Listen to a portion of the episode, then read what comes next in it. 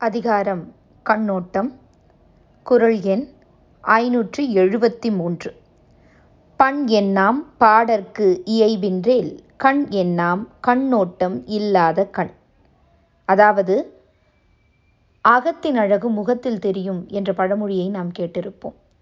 முகம் என்று சொல்கின்ற பொழுது எது அகத்தினுடைய உணர்வுகளை முகத்தில் வெளிப்படுத்துகிறது என்று சொன்னால் கண்கள் தான் வெளிப்படுத்துகின்றது.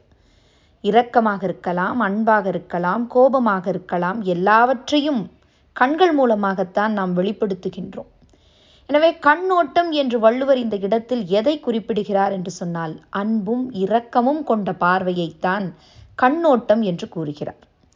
அப்படி பொருந்தி வராத கண் என்று சொன்னால் அப்படி பொருந்தி வராதவர்களினுடைய அந்த பார்வை என்பது எதை ஒத்திருக்கிறது என்று சொல்கின்ற பொழுது எப்படி பாடலில் இசை பொருந்தி வரவில்லை என்று சொன்னால் அதை கேட்க முடியாதோ அதுபோலதான் அந்த கண்ணோட்டம் இல்லாத பார்வையை கொண்டிருப்பவர்களினுடைய அந்த மனதையும் முகத்தையும் நாம் நோக்க முடியாது என்ற பொருளில் இந்த குரல் அமைந்திருக்கின்றது. இதற்கு கலைஞர் அவர்கள் உரை எழுதுகின்றார் இரக்க உணர்வு அன்பு எனும் கண்ணோட்டத்துடன் பொருந்தி வராத கண்ணும் பாடலுடன் பொருந்தி வராத இசையும் பயன் தராதவையாகும்.